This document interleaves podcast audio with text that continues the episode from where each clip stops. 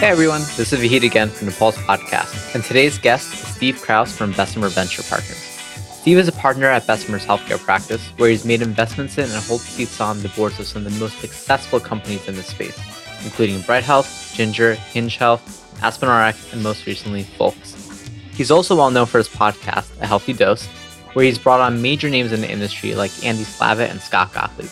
So each year, Steve and his team publish their healthcare predictions for the next 12 months. Bessemer's 2021 predictions just came out, and on this episode, I got the chance to sit down with Steve to chat about the story behind their annual predictions and dive into what 2021 might have in store for us, from Biden care to interoperability finally moving forward.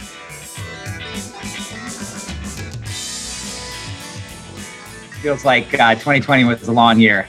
I said we were a little late on our predictions because, which we try to do every year right around JP Morgan. I think there really wasn't a JP Morgan this year healthcare conference, as we all know. And frankly, it felt until the Biden administration was, you know, we were all certain that they were in-seated, right? Uh, felt like 2020, I say, was like in 385 days this year rather than 365 because I didn't think we were on to a new calendar year until January 20th was actually real and Biden was in office. And thank God, and not just for our country, but also, frankly, I think for healthcare policy, which we'll probably talk about today. And I think it's honestly better for entrepreneurs. So I'm sure we'll talk a little bit about that. For sure. Yeah. Even today, I anytime I'm entering the date, 2021 still feels a little weird. Yeah. yeah like, are, are, we really there? usually that's like January 2nd. If people still write checks, you know, or whatever, you know, you're always like, oh, January 2nd, 2020, oh, 2021. Now it's like, you know, it took to January 21st to really like be confident about writing 2021. But we're here. We're here. we good. made it. Yeah, we made it. Let's hope we get through the other end with a vaccine, right? you know, people taking it. One way we often like to start off the podcast is by asking our guests what they want to be when they grow up. And mm-hmm. listening to your podcast, so for our listeners, Steve is one of the co-hosts of A Healthy Dose. You should definitely check it out. I heard that you want to go into journalism at some point. So what happened?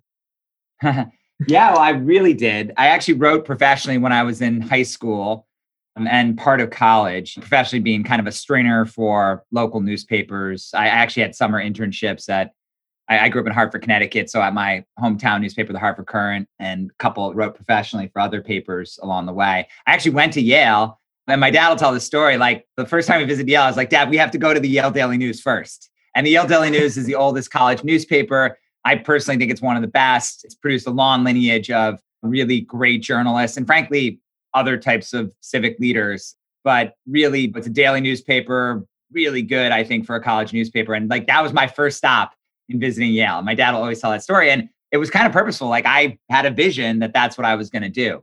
And my first three, uh, two and a half years in college, I literally wrote every single night, probably four nights, five nights a week for the Daily News, which is not necessarily easy because you do your work and I was a bit of a dork so I tried to do my work well and then you'd like go you know do the research on the story including talking to people and then you write right? And then you edit you know with your editor. So you know I would often stay there till 10 11 o'clock at night and then do it all over again the next day.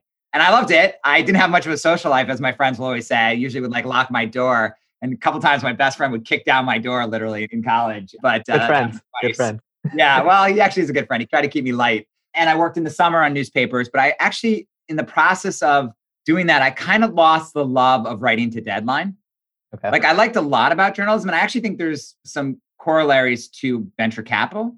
You know, I love talking to people. I loved hearing their stories, their origin stories, why they're doing what they're doing, why they're so focused on a certain issue versus, you know, the other side, if you will, when it was, you know, politics or what have you. And I love the investigative part of it. Partly just knowing how to conduct a conversation that so someone trusts you, knowing how to ask the right question at the right time so you get the most out of the, the subject. I mean, there are some similar things to like due diligence, right? In venture capital, but writing to deadline was tough.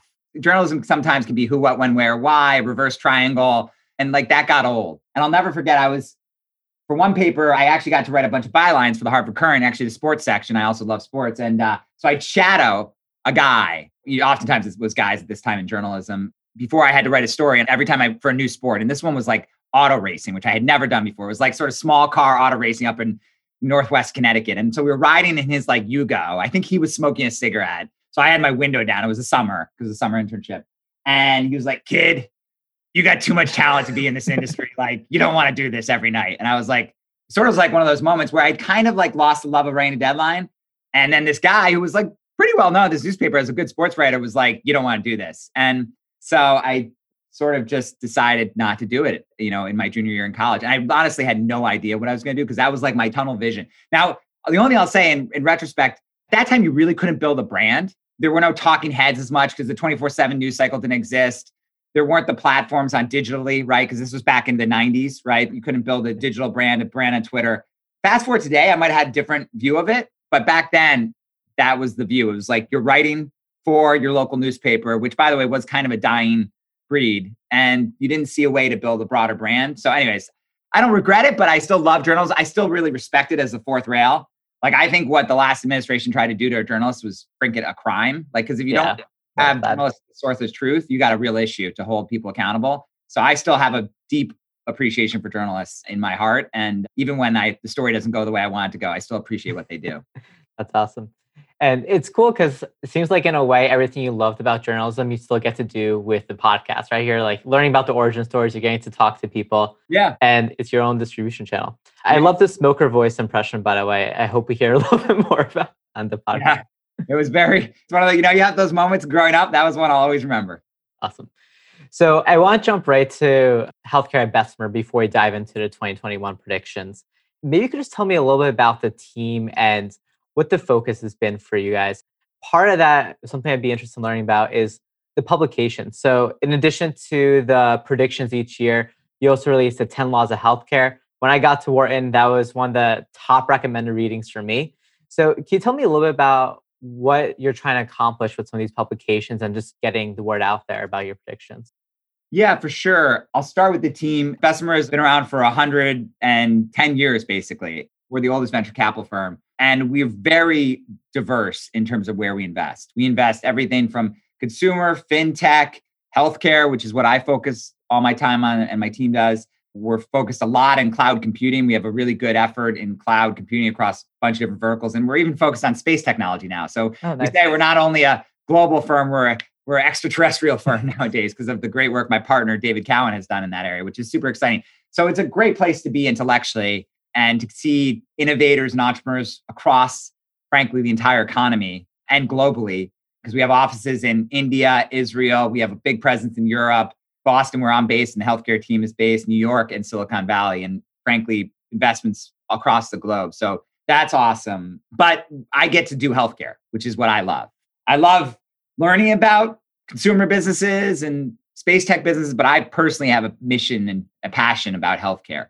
And so it's great to work in a broader firm, but focus on healthcare.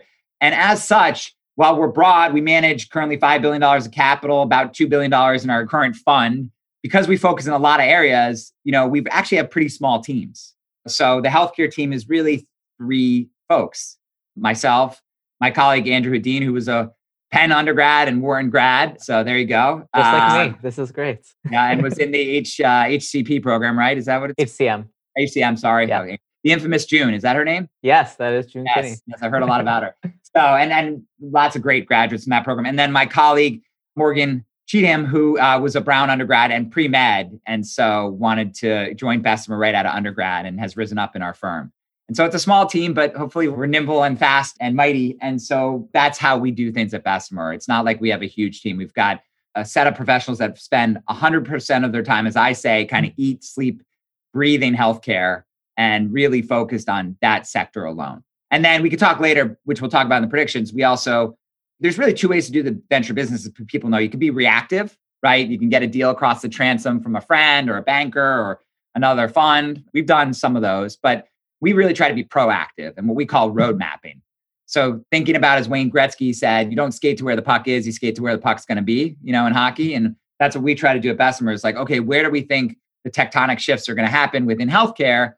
Let's lay out some theses and then let's go after those theses and meet every single entrepreneur and company in those spaces try to get smart and figure out one do we still believe the thesis after doing more work? And two which is the company or companies that we want to bet in in that thesis? So that road mapping process is ingrained to who we are at bessemer not just within healthcare but across all the different industry segments that we do. And because we're a broad firm we also spend a lot of time presenting those roadmaps to our partners so that when we bring a deal forward, say in virtual mm-hmm. care, it's not the first time they've heard about virtual right. care. They've heard about it for several years before that when we were talking about the road mapping work that we were doing. Given that you are a small team, how are you thinking about splitting your time between maybe evaluating and trying to look into what would be next versus supporting your portfolio companies? I think it varies by what level you're at. My time in particular is probably, I'd say, 50% on the portfolio and, supporting our existing portfolio companies, including board meetings and speaking weekly with entrepreneurs. And then I'd say it's about 40% new deals and valuing new spaces, right? I think the two kind of go hand in hand. And that we're seeing new companies, meeting with new entrepreneurs, and then sort of 10% on fund level work. But for a person who's coming into venture capital, right, as a out of business school or out of undergrad, I think it's really most of your work is on thinking about the spaces that we want to go be in and creating that research and that work to support that case. And then also going out and just really pounding the pavement to meet as many great entrepreneurs as you can. Um, and then supporting the work, diligence work that we do on companies that we really want to try to convince to for them, those entrepreneurs take capital from Bessemer. Got it. Yeah. Lots, lots of hustling for sure. lots of hustle. Yeah. So before we get into the projections, one thing I want to talk about is how this all started. So, what was the inspiration behind releasing an annual set of predictions for the year? Yeah, well, I, you asked about the content work, and I think the content work is really related to the roadmap.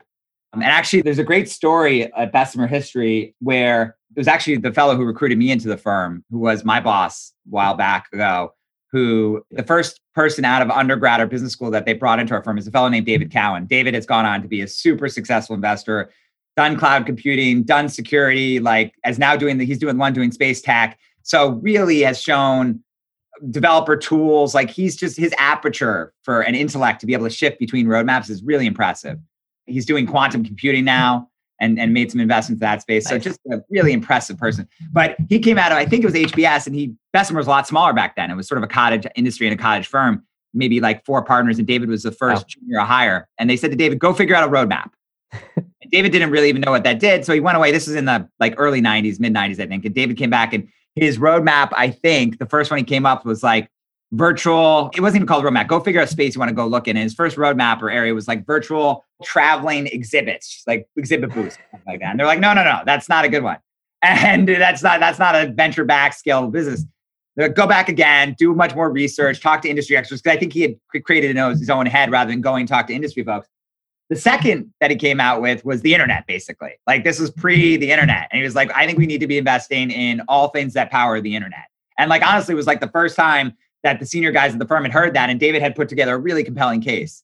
So sometimes you get roadmaps right, sometimes you get it wrong. David got the second one really right, right? And that led to a lot of success for him and for Bessemer.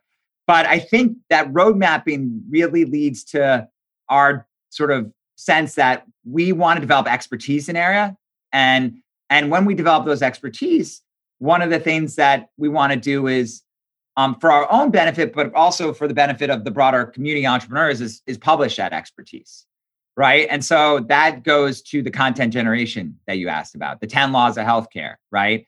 And I'm not the first one. If folks are interested in cloud, they should go on our Atlas site. I think it's bvp.com backslash Atlas and look at the work that we've done in the cloud space and SaaS, right? It's amazing. And my partner Byron has done like gold standard work in developing content, including partnering with Forbes, where we now run the Forbes Cloud 100 together, right? Where we select the 100 most promising private cloud companies. So I think the content generation is, is both helpful for us because it shows that we are deep in areas, right? It demonstrates industry domain expertise. And I think, you know, nowadays there's lots of money poured into digital health from not just firms that have been in for a long time like us or NEA or Venrock or Oak, but like honestly, every Tom, Dick, and Harry with a venture shingle is investing in digital health nowadays. So one way to, to differentiate yourself when capital, frankly, is green and abundant is to actually show that you have deep domain expertise.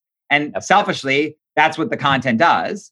Hopefully, people benefit from it, right, in the community. And entrepreneurs, we, oh, I didn't thought about that. That's a great insight. Let me go think about that, how it applies to my business. There's a twofold proposition there, right? And so then the predictions, I think they just came out of sat long time ago. I think it was my former colleague Ambar Bhattacharya, who's now at Maverick Capital, also a UPenn grad, although he went to HBS. Had to drop that in. yeah, he and I decided that coming out of JP Morgan, we should just share our thoughts on what we heard. And I think that was, I forgot how many years ago that was, but that was sort of like a, hey, we should just like take notes during JPM, all the meetings we have, because and you have endless meetings at JPM, which are really interesting. Let's like write down like key takeaways and let's share them. And so, you know, credit to him. I, you know, we decided to do that. And that was the first predictions. And then the ball got rolling. And now my colleague Morgan is like a master at content creation. And, you know, most of the work is is his touch, but I try to add to some thoughts as well. So that's kind of why we do it. Yeah. And the community definitely appreciates it. Even thinking from my own perspective, some of the predictions that I might think to myself, oh, yeah, that makes sense, of course. I appreciate how you're able to outline exactly like the drivers behind that.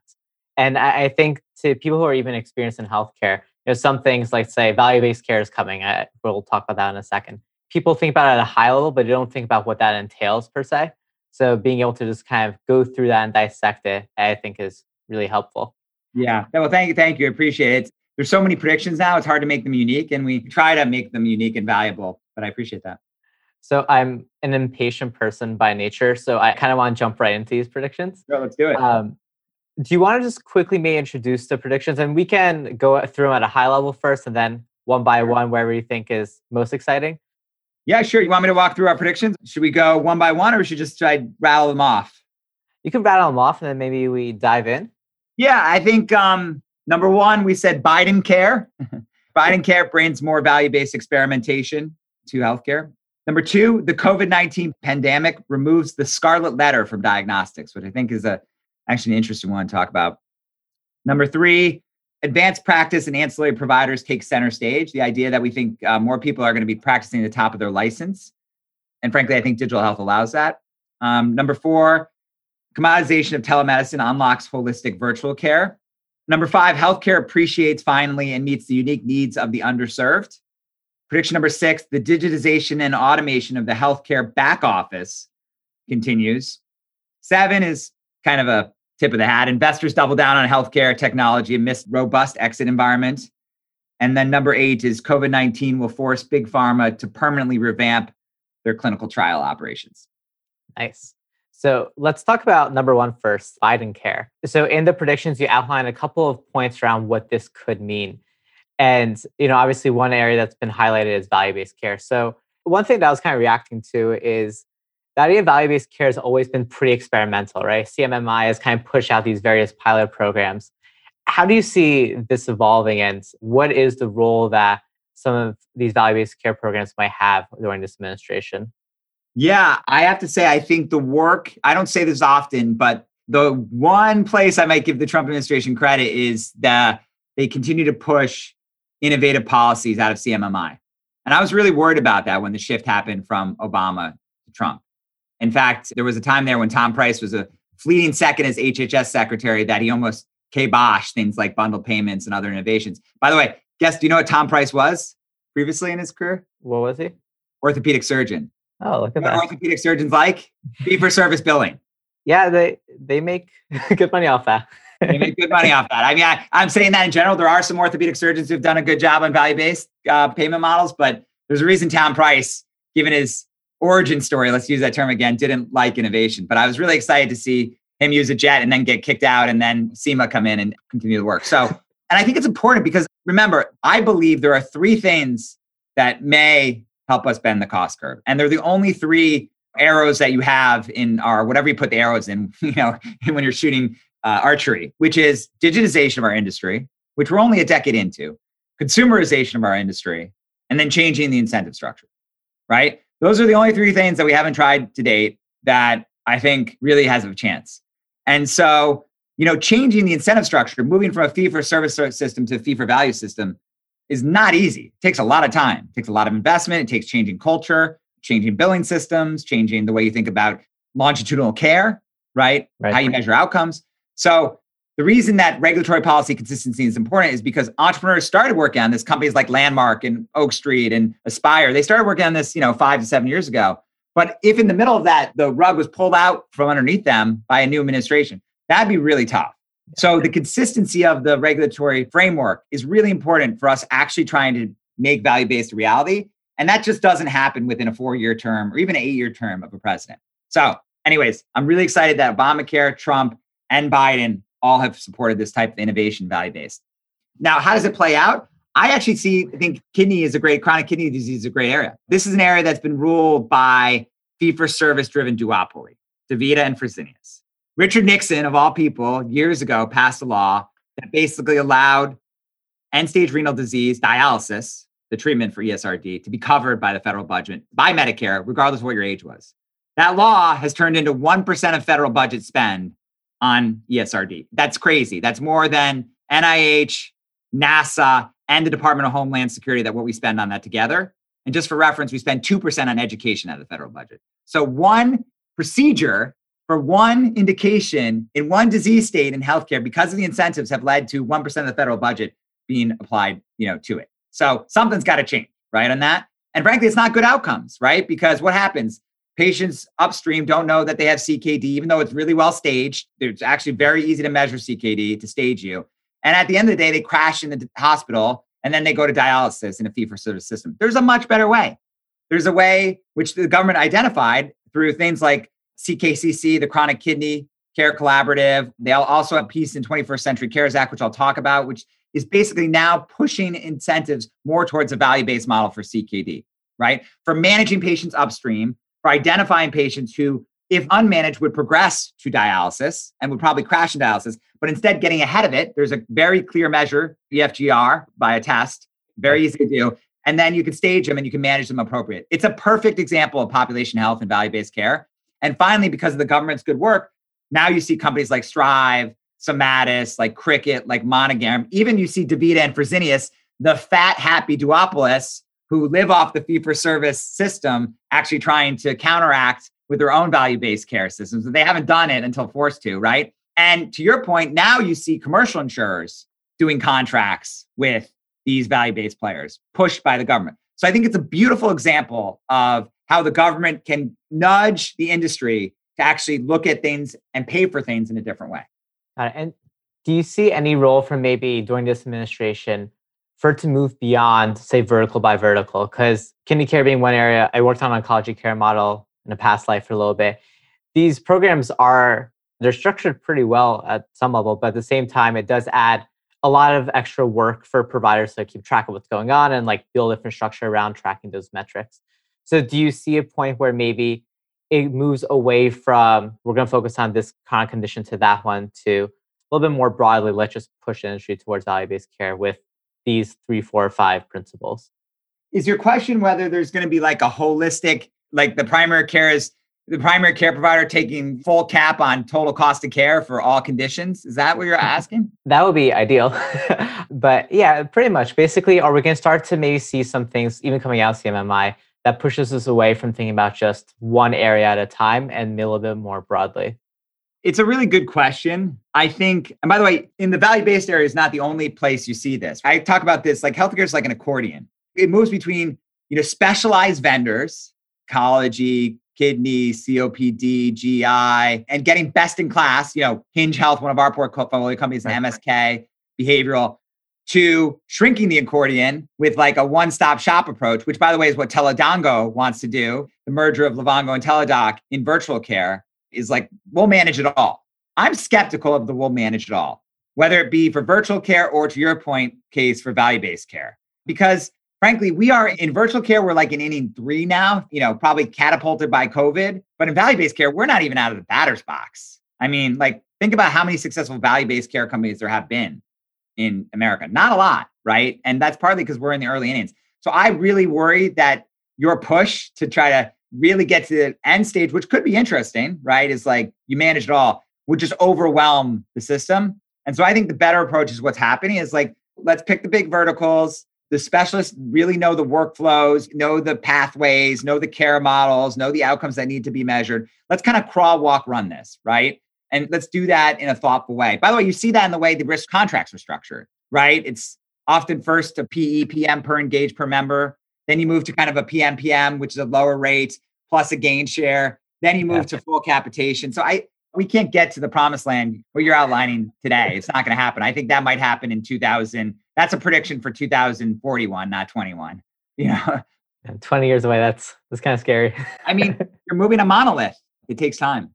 I mean, maybe it's 10 years, but it's it's a long time away to when you're at. And by the way, I still think we can make a lot of great progress. I think it's these care management companies that empower the specialists. You said a lot of specialists don't have the the money and the infrastructure to make the investments you need to be, make to do the transition from fee for service to value. And I think that's why you see companies like Strive and Cricket and and other companies like Aspire and in palliative care that they're providers, extension providers, and their care management services, right? That work with the actual providers themselves to administer the value-based care model, both from a care provision as well as from sort of a an actual execution and payment. Exactly. I do want to move on to the second prediction you had, and that's around the Scarlet Letter, moving it from diagnostics. Can you speak a little bit more about that? Yeah, I mean, I think this is with uh, investor hat on. I mean, first of all, let's put Theranos aside, but let's come back. that, that there's a reference to the Scarlet Letter there, obviously. But like historically, diagnostics has been a really tough place to invest. It's a little bit, it is like a medical device. It's regulated like a medical device. And I always compare devices and diagnostics to biotech you know, we do biotech at Bessemer. My colleague Andrew Hedin does it. So if anybody has a great biotech company, please reach out to us. But you know, you think about biotech, what do you need to do in order for investors and entrepreneurs to ultimately see liquidity and exit, right? You really got to prove, you got to develop the underlying platform or identify the target. You got to prove in animals that that works scientifically. You probably have to do a study in man. These days, maybe not to get public, by the way. Um, and maybe have to prove that it works, at least in like a phase two study. And then at that time, it's kind of an other people's money game, an OPM game, as we say in the investing business. It is take the company public and let the capital markets do the rest, right? And then ultimately, it's probably even be acquired by a pharma company or a larger biotech company for them to do the regulatory, the commercial, the reimbursement, all the stuff that is challenging. So, biotech, that's what you have to do. You know, Fast forward to digital health, there's none of the scientific risk, clinical risk. It's like a commercial game, right? If you think about diagnostics and devices, you got to do it all until you get paid as an entrepreneur investor, right? You got to do the preclinical work, the scientific discovery work. You got to do the development work. You got to prove that you can get reimbursed. You got to get regulatory approval. You got to then go prove they can sell it before anybody will consider taking you public or buying you. And so it's really hard. And then add on top of that, the Theranos debacle. And I think really unfortunate timing because I do think there's been lots of advances in nanotechnologies and actually delivery modalities that allow point of care technologies to be real. And frankly, to those are lower capex models often too, and makes a lot of sense from a delivery perspective, as we've seen see COVID, right? Of how important diagnostics are. And I think the diagnostics generally prior to COVID have been a tough place to invest. And I think yeah. what we said, move, remove the scarlet letter, it's not only a reference to Theranos, but it's also a reference to just how challenging it's been to make money in that space. But now I think you see things like, wow, diagnostics are a really important tool in our kit. And you see renewed, you know, you see some of the liquid biome companies, liquid biopsy companies getting prominence, right? Exact Sciences and what they do with Cologuard and colon testing, right? And you've got Freenome, you got Grail. There are some promising companies in the diagnostic space. And then you have some of the digital health companies that are doing diagnostic testing at home, like Everlywell and Let's Get Checked. And I think you've finally seen a little bit of a resurgence in what it was a space that was frankly a lot of skeletons in the graveyard. So I, we're really excited about that. I think you're going to see a renewed interest in that space. And how do you think these companies are doing in terms of building trust with providers? If I even think of something like, say, 23andMe gives you a high level genomic sequence, right? But if you go to provider and they require sequencing your genome, they're going to do their own thing. And I guess one value I see to diagnostics at home is that you could reduce the cost, you could get it done ahead of time. But then if you go to your provider and then redo the tests, you know, that's an inefficiency there. So do you feel like they're doing enough today to build that trust with providers? Yeah, I think like anything in healthcare, there are two schools of thought and go to market. There's the B2B to C approach, which is what I think the exact sciences, the Freenomes, the grails of the world are, which are really, they're doing the enterprise sale and not only doing a lot of the thought leader work and medical advisory board work and frankly going through the whole regulatory and reimbursement. And there i think those companies are doing that. The direct to consumer companies are different right? And there's a bunch of companies now not just in testing but also frankly in care which we can talk about that are going direct to consumer first. At the end of the day it's your question is an insightful one. I think ultimately they're going to most of them are going to have to come back to, and will come back to the establishment and have a strategy to get reimbursed by payers and have a strategy potentially to sell through the as is medical establishment, i.e., providers. But at first, I think they're going the consumer route to build a company and to build demand. And then I think they're going to backwards engineer into that. So we'll see. I think it's too early to know, you know, what the as is establishment's reaction to a lot of these DTC healthcare companies are, not just in testing, but in other areas too. So just moving on to the next prediction now.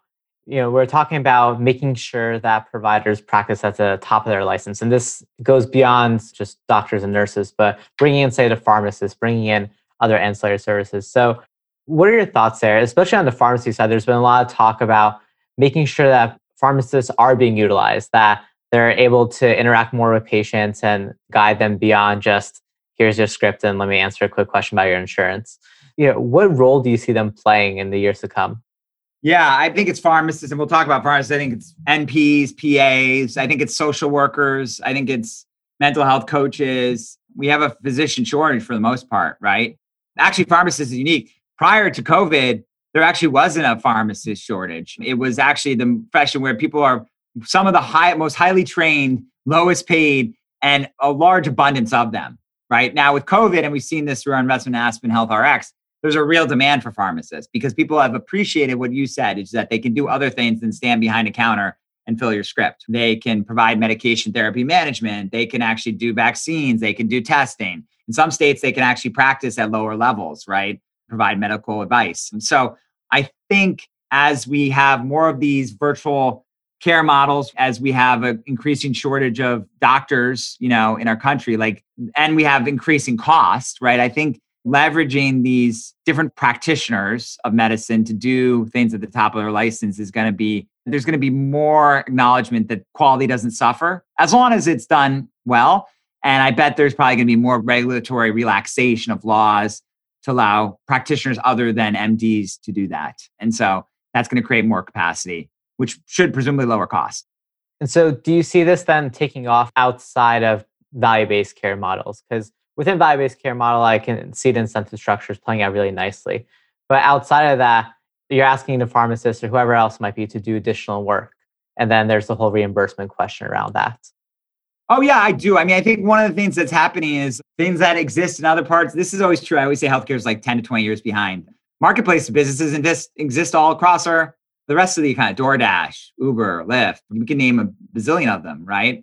I think you're going to see marketplace businesses in healthcare. You do already. Wheel, Aspen Art Wheel, and physician side, Aspen Health RX. By the way, telemedicine started as a kind of a marketplace business. Most doctors who were doing telemedicine were doing it on the side at nights, during lunch. I mean, it was yeah. that's the way Teladoc and those models kind of started. So I think it's already existed for a while in MD space. And I think you're going to see it in other ancillary providers. So I think that works in the fee for service system. I agree with you. Value based, it aligns perfectly because it allows for lower cost care extension beyond the visit in the four walls of the hospital or four walls of the doctor office. It's perfect, right? It's extenders who can check on chronically ill patients in their home and outside of the hospital setting. Awesome for value based model. But I also think it works in a fee for service model. You know, presumably a marketplace model should drive down cost and also should provide greater flexibility in terms of supply demand and the hours by which the supply can match the demand. Because as we know, most doctors' offices are eight to five. So I think there is a I know, let's be clear. I don't think in-person doctors are going away, but I just think this is a new form of medicine that will be practiced. Definitely. I do want to jump around a little bit to make sure we cover this topic. And one of your predictions was a renewed focus on underserved patient populations. And one thing I really loved within that prediction was kind of around how we talk about this area, right? So when we talk about, say, social determinants of health, made as in the right language per se. It's made more acknowledging that there are systemic forms of racism that are causing issues within our healthcare. So, for our listeners, can you just highlight some of this? Highlight how maybe we haven't been talking about some of these issues the right way. Yeah, I think social determinants of health, and we sort of say we should talk about it social and structural determinants of health. Like social determinants of health implies that if only someone had access to transportation and to deal with food insecurity or environmental factors, like they might have asthma and might live in a place that doesn't have filters, right? Proper filtration of the air. Like if we solve those, that folks with those conditions are going to get better. But what we're saying is actually there are, and as we've seen, thank God our country's finally talking about, there are just structural yeah. inequities that exist in our system and have existed forever.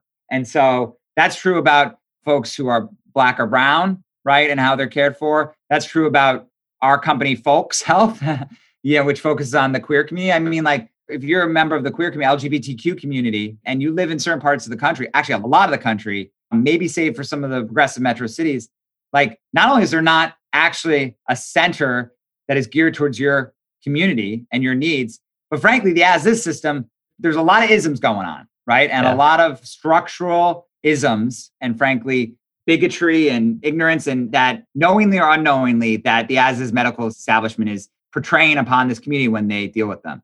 And what does that do? That turns that community off from ever wanting to go to the doctor because it doesn't feel just, right?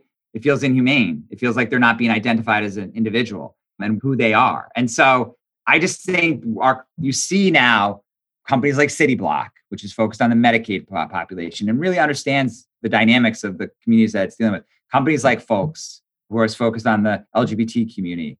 LiveChair, a company that my colleague Morgan, who himself comes from that community, has identified, which is like providing, using the barbershop to provide healthcare, meeting people where they are. Really interesting idea. And so you see ready responders, which is going into the communities, almost like an EMS, but an EMS with more dignity and more care and going into communities to help these folks and address some of the structural, frankly, walls and discrimination that's been built up. So I think that's how we think about this. I love social determinants health. Frankly, I was late to acknowledging its importance personally, and that's one of my misses. But I think they're really important and they clearly affect people's health. But I also think we have to acknowledge that the sort of schisms are much deeper than that.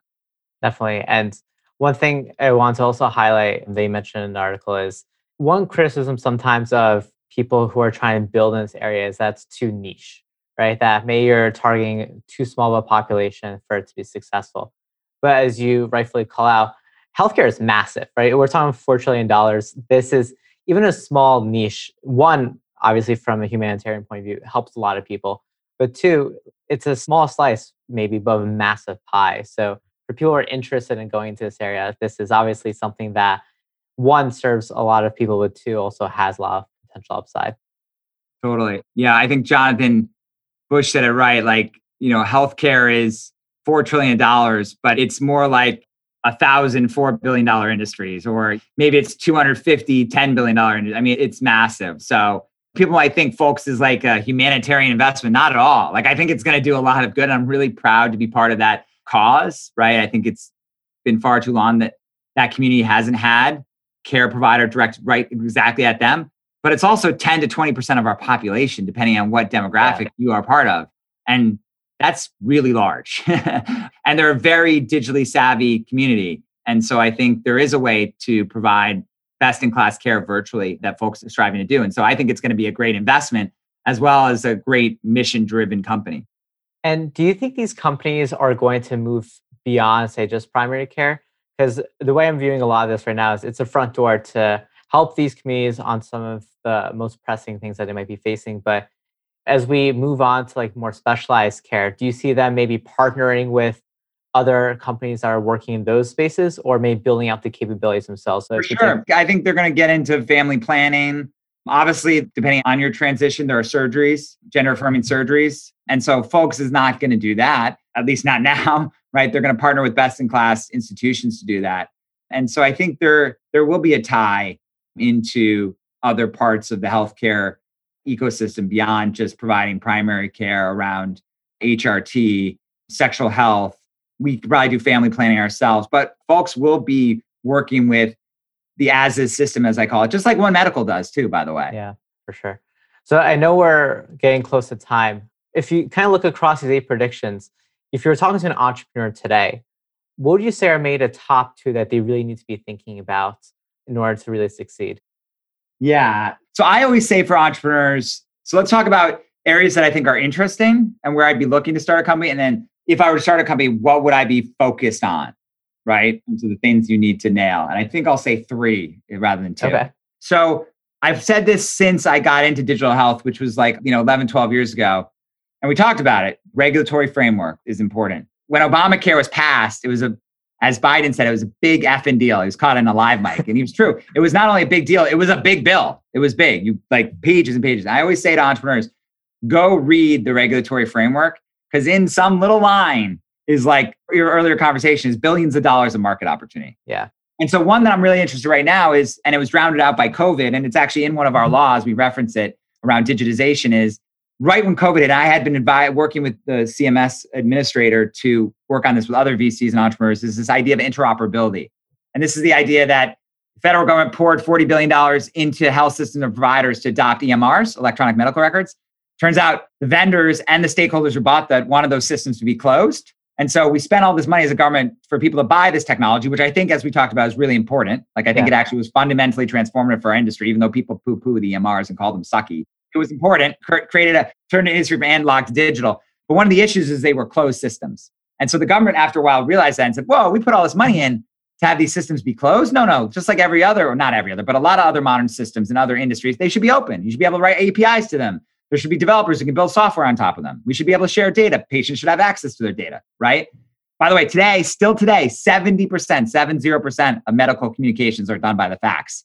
That's yeah. absurd, right? So, like, let's open these things up.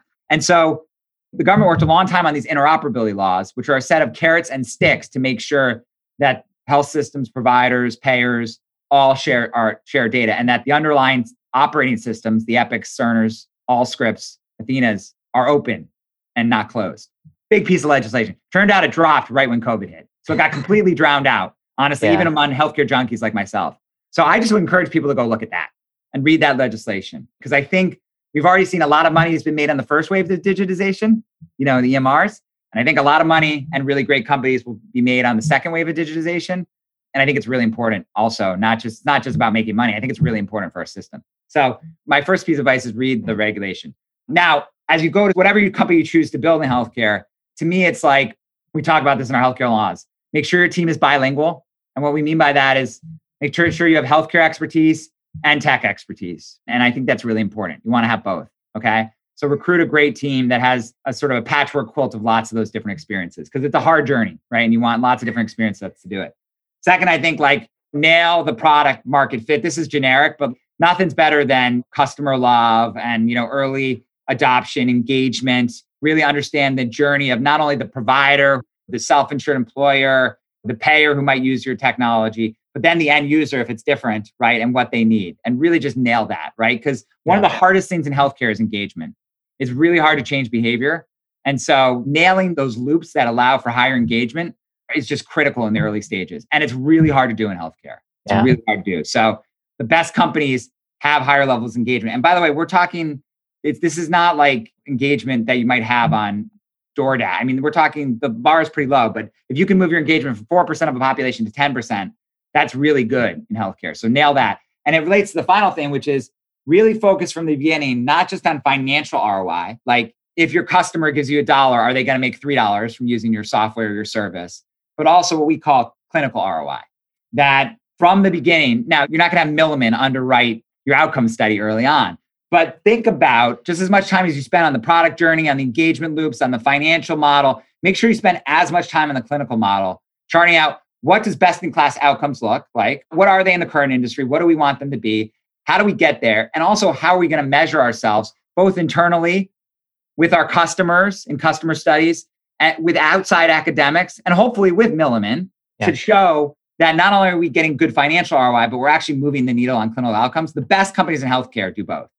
It takes a long time, but I encourage entrepreneurs to think about it from day one because that's at the end of the day what this is all about. Otherwise, we might as well just go start Pinterest. But we're all doing healthcare because we want to make a difference. So spend as much time thinking about that because it's really important. And by the way, the best companies, once they have really good clinical ROI and financial ROI, that stuff's liquid gold. Your stuff ain't getting ripped out. So that'd be my advice.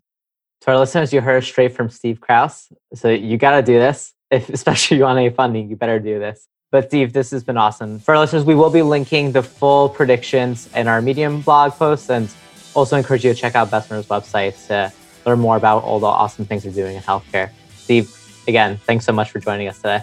Thanks. It was a lot of fun. Thanks for having me. And thanks to our listeners for joining us on this latest episode. I also want to let you all know that tickets are now on sale for the 27th annual Wharton Healthcare Conference on February 18th to 19th. Join the conversation on our industry's most pressing issues around innovation, adoption, and social inequities. Visit whcbc.org for more information. Hope to see you all there.